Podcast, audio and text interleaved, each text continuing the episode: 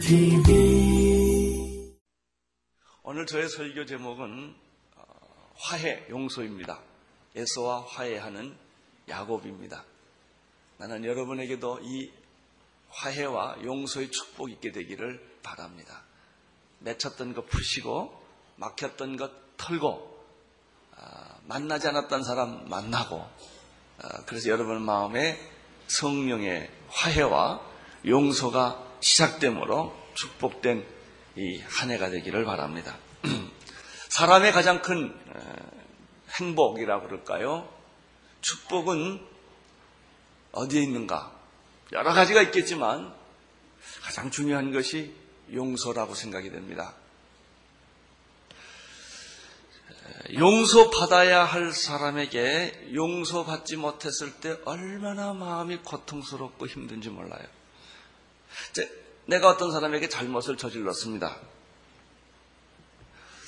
어, 분명하게 잘못을 저질렀는데 그 사람이 나를 용서를 안 하면 얼마나 힘들겠습니까? 내가 용서를 꼭 받아야 되는데 내가 잘못한 건 사실이에요. 그 사람한테 하지 못할 일을 했고 평생에 한을 심어줬어요. 그 사람이 나에게 힘이 없으니까 복수를 못할 뿐이에요. 여러분 힘이 없어 복수를 못하면 어떻게 하는 줄 아세요? 뒤에 가서 욕을 해야 됩니다. 힘이 없으니까 밤내 자다가 벌떡 일어나서 저주합니다. 그 사람. 그게 다 그 사람한테 가거든요. 용서를 받아야 되는데 내가 용서를 못 받으면 그것처럼 고통스러운 것이 없습니다.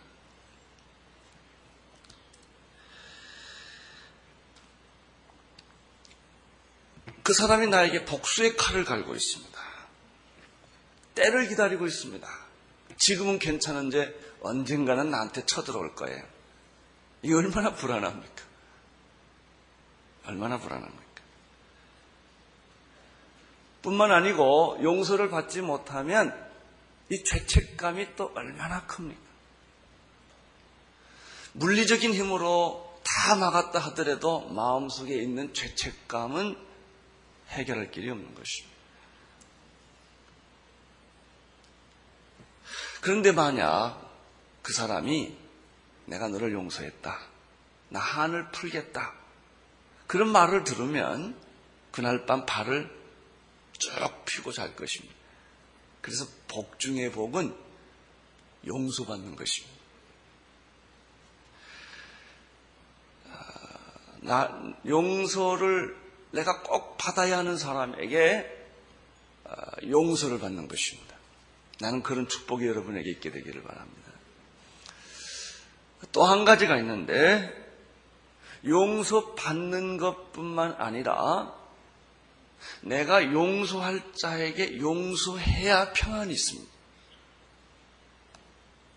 내게 누가 잘못을 어떤 사람이 내게 잘못을 했는데 내가 그 사람을 용서를 안 하고 복수의 칼을 갈고 있으면 내가 분해서 못 사는 겁니다. 고통이 용서 못 받는 고통만큼 용서 못한 고통이 있습니다.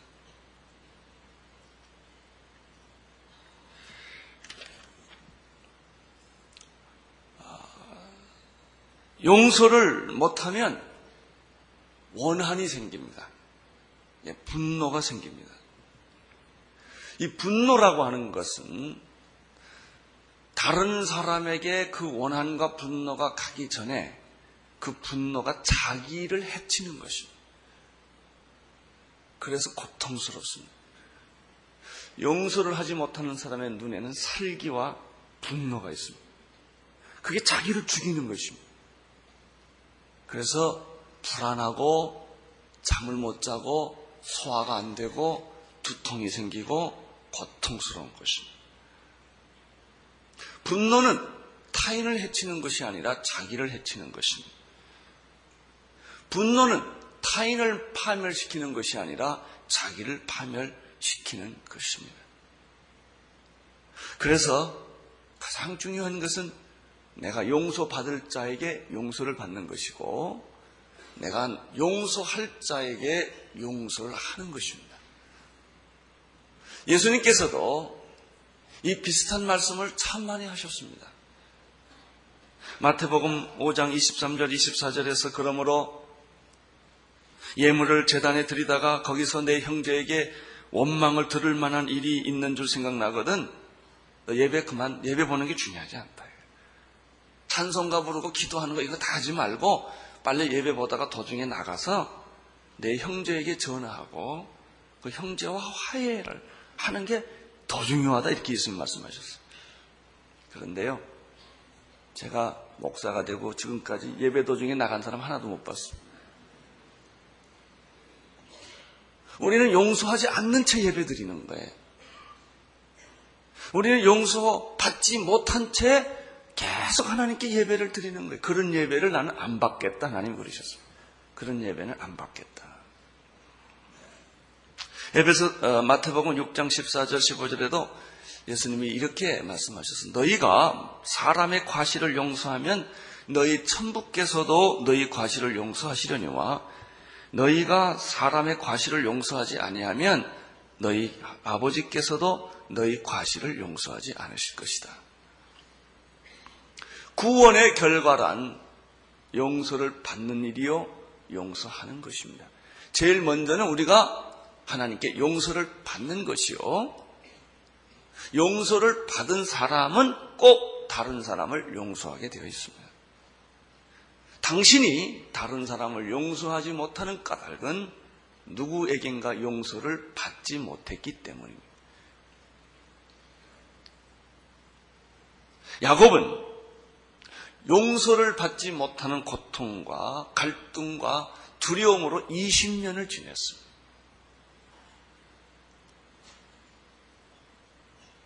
그는 집을 떠날 때 야복강에서 그 한 들에서 하나님을 만났습니다.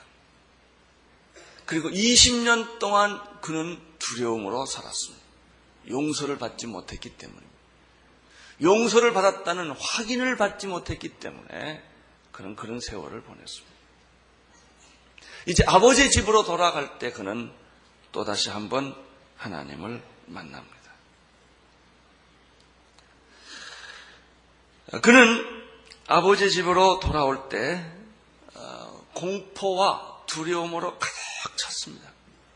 오죽했으면 어, 에서에게 소떼, 양떼, 나귀떼 다 떼를 지어서 종을 시켜서 예물을 먼저 보내고 그것도 안 돼서 자식들을 보내고 그것도 안 돼서 부인들을 보내고 그리고도 에서는 그 강을 건너지 못하고 밤이 새도록 홀로 고민을 했겠습니까?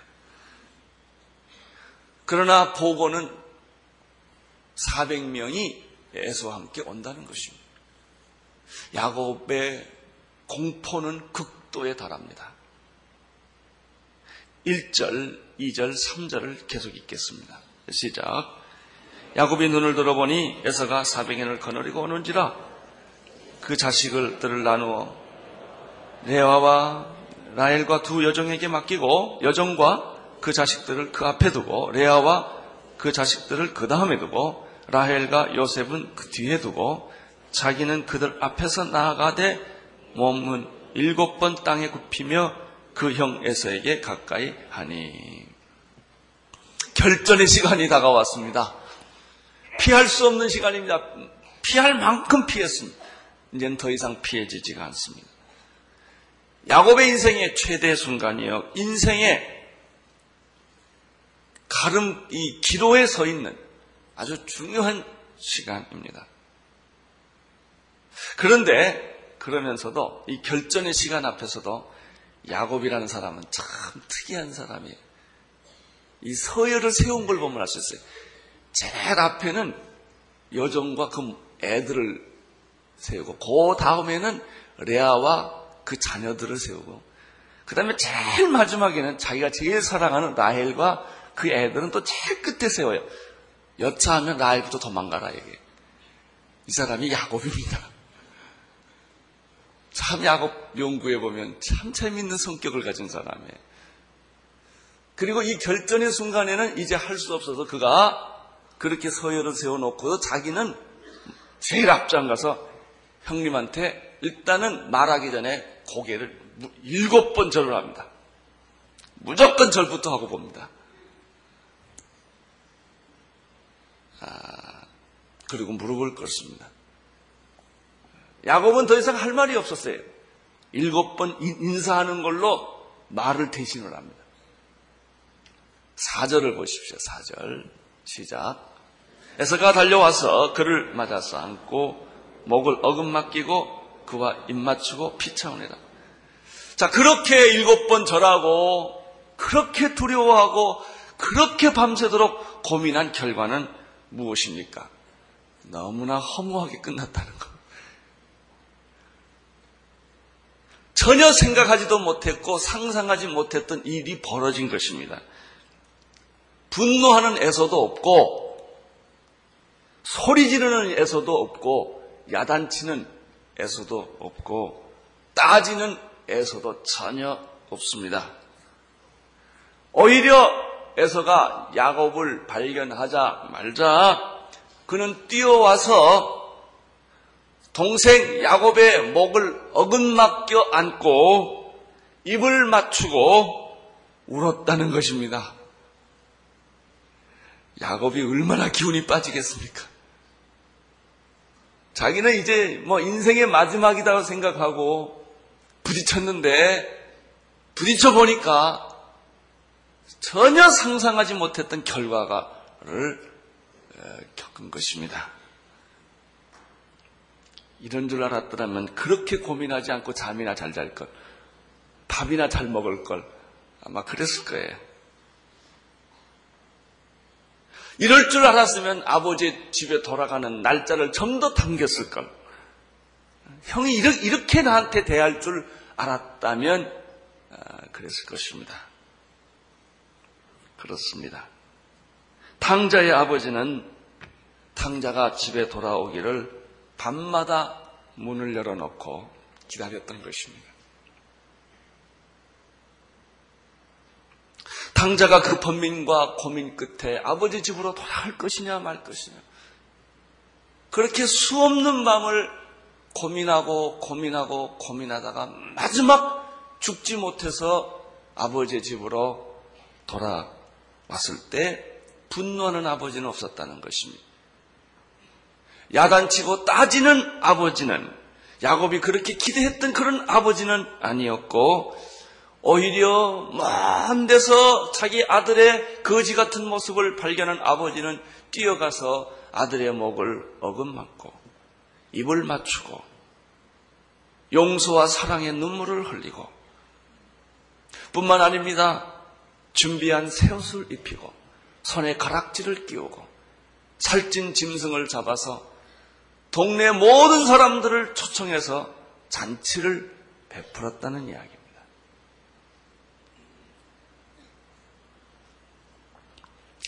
그분이 우리 하나님이십니다.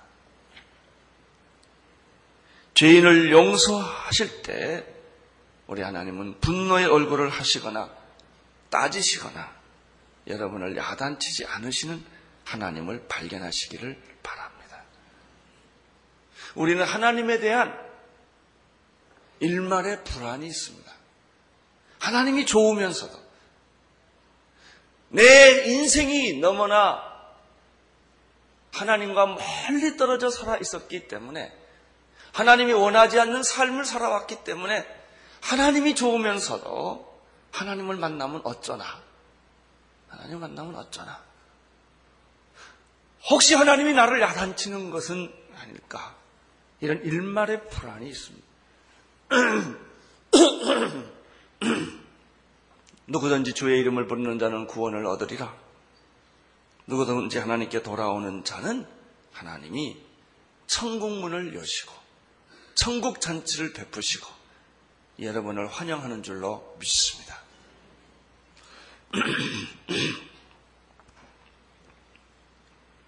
에서가 야곱을 껴안고 울었다고 그랬습니다. 그러면 도대체 에서는 그동안에 무슨 생각을 했기에 그랬을까 하는 생각을 합니다. 야곱이 떠난 이후에 에서는 한때 분노를 했고 복수심에 불타 있었을 것입니다. 그러나 분명한 사실은 에서가 마음을 바꿨다는 것이죠. 그래서 울었다고 그랬습니다. 그래서 야곱도 울었습니다. 오늘 성경에 보니까 함께 울었다 이렇게 되어 있습니다. 서로 부둥켜 안고 우는 에서와 야곱 꿈만 같은 그림 아닙니까? 우리 민족이 남과 북이 함께 끌어안고 울을 수는 없을까? 서로 용서 못하는 사람들이 서로 껴안고 우는 그런 감동적인 장면은 우리에게는 없는 것일까? 여기서 우리가 하나 아는 것이 있습니다. 진정한 용서에는 눈물이 있다. 진정한 화해에도 눈물이 있다. 진정한 구원에는 눈물이 있다. 5절을 보십시오. 5절 시작. 해서가 눈을 들어 여인과 자식들을 보고 묻되 너와 함께한 이들은 누구냐? 야곱이 가로되 하나님이 주신 종에게 은혜를 주신 자식입니다.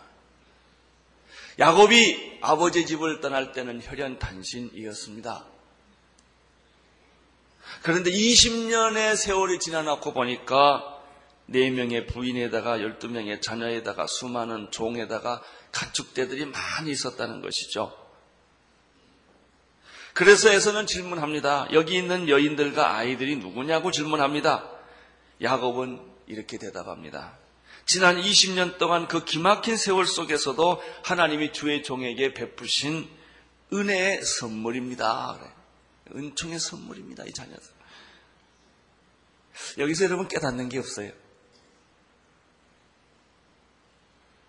기막힌 고통과 저주의 시간에도 하나님은 은혜를 베풀어 주신다는 고통의 세월, 감옥소에 들어가 있는 세월, 병들어 있는 세월, 억울함을 당하고 있는 세월, 에도 하나님은 무언가 하신다는 거예요.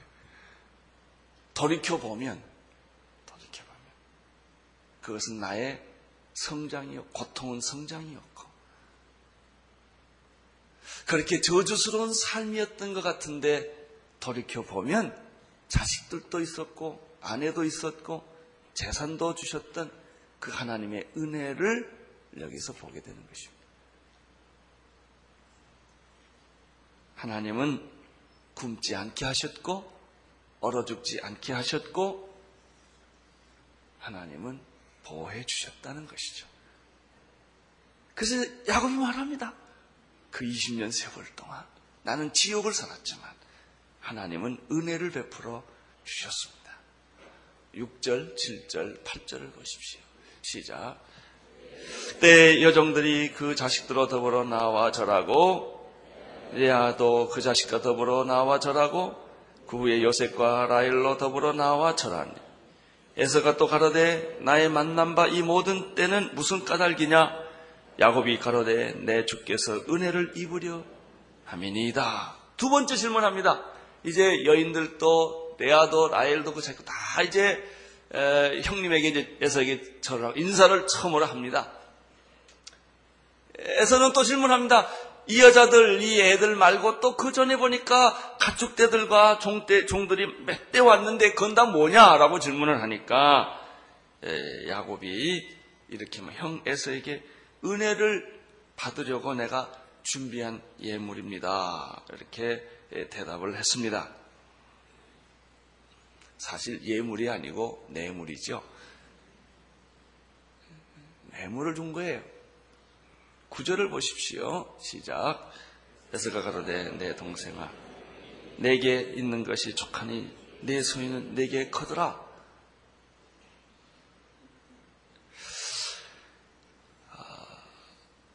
에서의 말을 보십시오. 야곱을 용서하는 단계를 넘어서서 그리워하고 간절히 기다리고 사모한 마음으로 가득 차 있는 야곱을 봅니다. 사실 야곱이 보낸 이 예물은 뇌물이었습니다. 그러나 이제 이것은 상황이 바뀌는 것입니다. 그래도요, 괜찮, 뇌물 줘도 괜찮아요. 주는데 다 뇌물이거든요. 근데 나중에 보면 이게 다 바뀌는 겁니다. 다 바뀌는. 우리는 여기서 진정한 용서에는 물질을 초월한다는 사실을 발견해요. 이 에서가 물질에 별로 관심이 없는 걸 볼 수 있어요. 형님 이거 다 형님께 드리는 것입니다. 그랬더니 나 이런 거 필요 없다. 나도 살만해 이런 얘기. 야곱이 준 뇌물 때문에 에서가 마음 푼 게 아니라는 거예요. 진정한 용서에는 물질을 초월한다. 물질이 보상되었기 때문에 용서하는 것이 아닙니다. 우리는 요즘에 세상을 보면요. 다 보상의 문제. 아파트 짓지 말라고 뭐 아우성 하는데 돈 몇 푼 주면 조용해요. 다 보상해주면 끝나요. 어, 무슨 사태 무슨 사태도 다 보상의 문제 해주면 다 끝나는 거예요. 용서의 문제가 아니고 사람들은 보상의 문제로 해결을 해요. 이만큼 권력을 주고 이만큼 돈을 주고 이만큼 보상해 주면 오케이 좋다 이거예요. 아니 이건 용서가 아닙니다. 용서는 물질로 해결할 수 없는 것입니다. 10절을 보십시오. 10절 시작. 야곱이 가라되 그렇지 아니하나이다. 형님께 은혜를 입었사오면 청컨대 내 손에서 이 예물을 받으소서 내가 형님의 얼굴을 배운 즉 하나님의 얼굴을 본 것 같사오며 형님은 나를 기뻐하심이니다. 에서가 물질을 초월하니까 야곱도 물질을 초월합니다. 이제는 정말 주고 싶은 거예요. 예전에는 무서워서 줬는데 이제는 여기 변한 겁니다. 형님 그렇지 않습니다. 내 물건 좀 받으십시오. 이건 제가 정말 좋아서 드리는 겁니다. 그런 얘기입니다.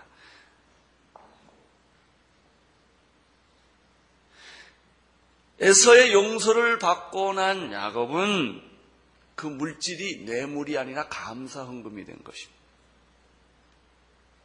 그것이 헌금이에요, 헌금. 여러분이 교회 드리는 헌금, 선교 헌금, 11조 헌금, 감사 헌금은 억지로 헌금 안 내면 하나님이 내 돈 다 뺏어갈까? 내 삶 망하지. 그러니까 헌금하는 게 아니고 내가 헌금 안 하면 우리 자식들 다 병들지. 이래서 무서워서 헌금하는 게 아니고 너무 은혜에 감격해서 다 주고 싶은 거예요. 이게 헌금입니다. 물질이라는 것은 어떤 마음의 태도를 갖느냐에 따라서 성격이 달라집니다. 야곱은 에서와 화해하고 난 이후에 아주 재밌는 표현이 하나 있습니다. 에서의 얼굴이 달라 보였다는 것입니다. 이 세상에서 가장 무섭고 저주스럽고 대면하기 어려웠던 야곱의 얼굴이 지금은 누구 얼굴처럼 보였습니까? 하나님의 얼굴처럼 보였다는 것이죠. 내가 형님의 얼굴을 배운 즉 하나님의 얼굴을 본 것 같습니다. 여러분 옆에 있는 분에게 빨리 한번 말해 보십시오. 당신의 얼굴을 보니 하나님의 얼굴을 본 것 같습니다. 한번 해보세요.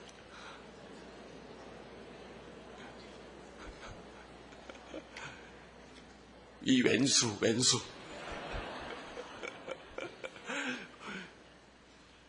예? 그래요. 근데 당신의 얼굴을 보니 내가 하나님의 얼굴을 본 것 같습니다. 이게 은혜, 이게 은혜 받은 사람입니다.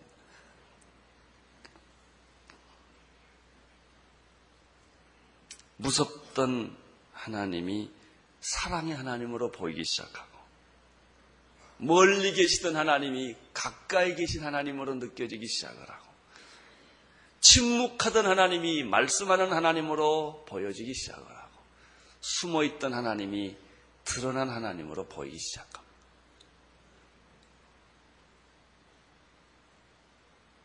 영혼의 겨울은 지나가고 꽃이 피고 새가 오는 봄이 온 것입니다. 이것이 용서와 화해입니다. 용서하면 봄이 옵니다. 화해하면 내 마음에 새가 옵니다. 꽃이 핍니다. 그렇게 메말랐던 대지 위에는 새싹이 돋는 것입니다. 이것이 용서요 화해입니다.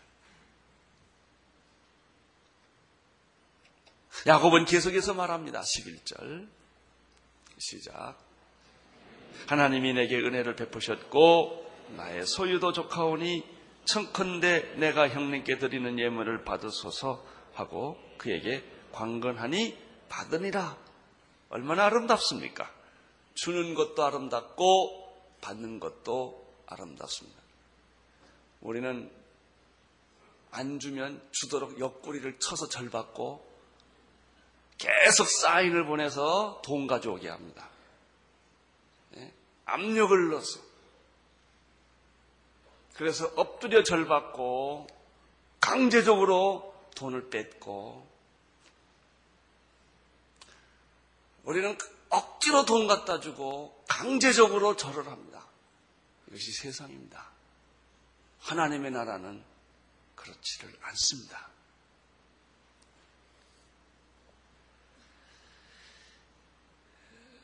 야곱이 이렇게 말합니다. 이것은 은혜의 보답입니다. 나는 내 소유가 만족합니다. 이 만족할까요? 소유란 만족하는 법이 없는 게 소유입니다. 물질이란 만족함이 없는 게 물질입니다. 여러분 돈을 원하는 것만큼 벌면 만족할까요? 천만의 말씀. 여러분이 원하는 걸 다 가졌다고 내게 부족함이 없나이다. 이런 시편을 쓸까요? 천만의 말씀. 더 갖고 싶습니다. 더 누리고 싶습니다. 이런 거예요. 여러분이 가지고 있는 불평과 원망은 갖지 않았기 때문이 아니라 덜 가졌기 때문이에요. 여러분의 욕심을 채우지 못한 야망을 채우지 못한 것 때문에 불평하고 원망한 것이지 굶어서 불평한 건 아닙니다. 못 입어서 불평하는 것도 아닙니다.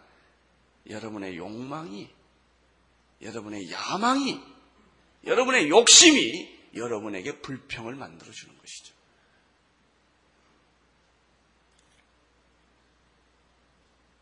일반적으로 많이 가진 사람은 더 갖게 되기를 원하고 자신이 풍족하고 더 이상 필요 없다고 말하지 않습니다.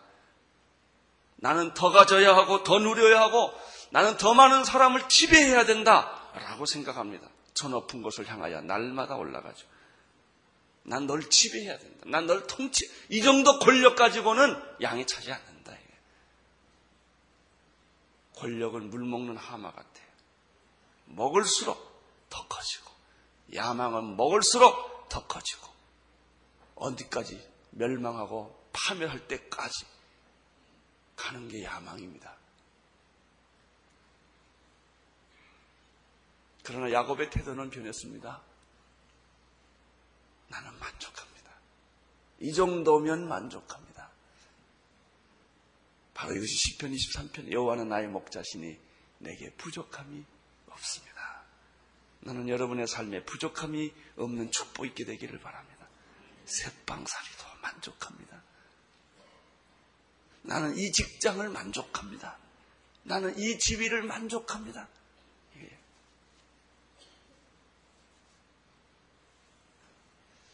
죽을 때 하나님 난 너무 오래 살았어요.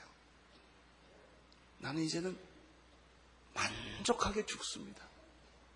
죽을 때 꼭 그렇게 죽게 되기를 축원합니다. 서른 살에 죽어도 그렇게 죽으세요. 서른 살 살아도 서른 살, 서른 세 살까지만 살면 돼. 이제 이만큼 산 것은 내게 만족이었습니다.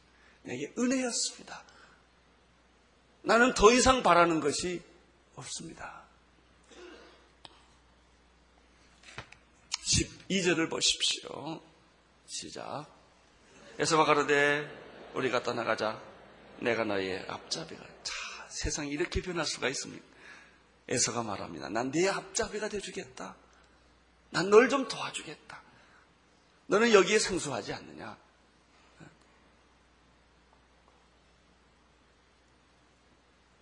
그런데 야곱이 이 형 에서의 제안을 정중히 거절을 합니다. 13절, 14절을 보십시오.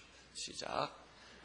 야곱이 그에게 이르되 내 주도 아시거니와 자식들은 유약하고 내게 있는 양떼와 소떼, 소가 새끼는 데렸은즉 하루만 과히 멀면 모든 때가 죽으리니 청컨대 내 주는 종보다 앞서가서서 나는 앞에 가는 짐승과 자식의 행보대로 천천히 인도하여 세율로 가서 내 죽게 나가리다. 우리는 여기서 야곱이 화해를 요청한 것은 무슨 이득을 보기 위해서가 아닌 걸 알게 됩니다. 이득을 보려고 화해를 하는 것. 우리는 이것을 야합이라는 말을 씁니다. 이득을, 어떤 이득을 위해서 서로 입장도 철학도 다른데 하나가 되는 거예요. 그 목표가 이득을 얻기 위한 것이죠. 그건 화해가 아닙니다. 나중에 더 무서운 저주를 부르는 것입니다. 예, 화해는 용서는 마음으로부터 오는 것입니다.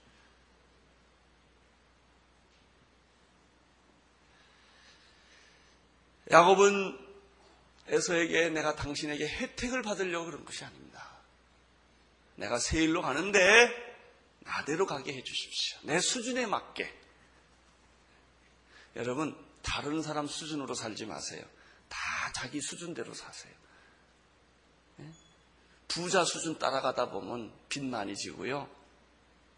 그렇습니다. 그냥 자기 수준대로 사십시오. 자기 형편대로 행복이 있습니다. 이걸 가리켜 지족하는 마음이라고 말합니다. 내게 주신 은혜가 족하도다. 난 그거 안 넘버봅니다. 야망이라는 것은 하나님을 위한 야망인 것 뿐이에요. 비전이라고 하는 것은 하나님을 위한 비전일 뿐이지. 내 인간적인 야심을 만족시키고 행복을 추구하고 물질을 갖기 위한 게 아니다 말이죠.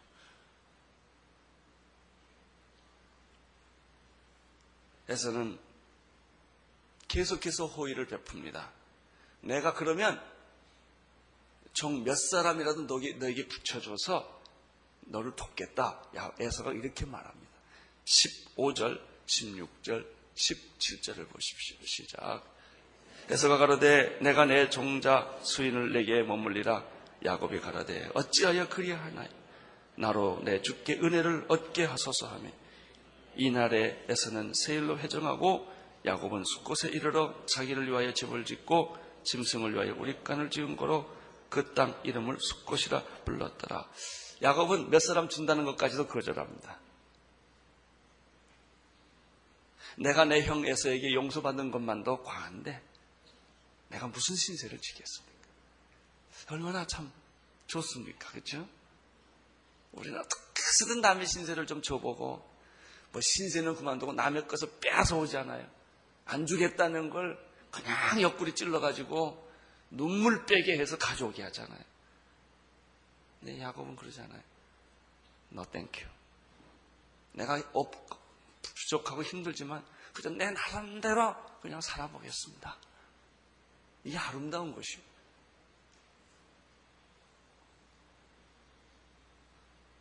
그저 내가 스스로 일어날 수 있게 도와주십시오. 그리고 제일 먼저 숲꽃이라는 곳에다가 정착을 합니다. 이 숲꽃은 쉼, 피난처라는 뜻이 있어요. 처음으로 야곱은 안식을 얻습니다. 그래 간단하게 집을 짓고 우리간을 만듭니다. 에서는 에서와 야곱은 화해했습니다. 용서했고 용서받았습니다. 기쁜 날입니다. 여러분에게도 이그 기쁜 날이 있게 되기를 축원합니다. 용서받고 용서하십시오. 먼저 여러분 용서하십시오.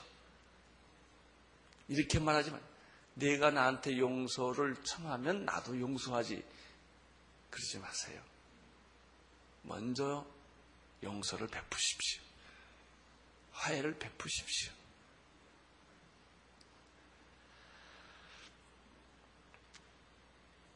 18절, 19절, 20절을 보십시오. 시작.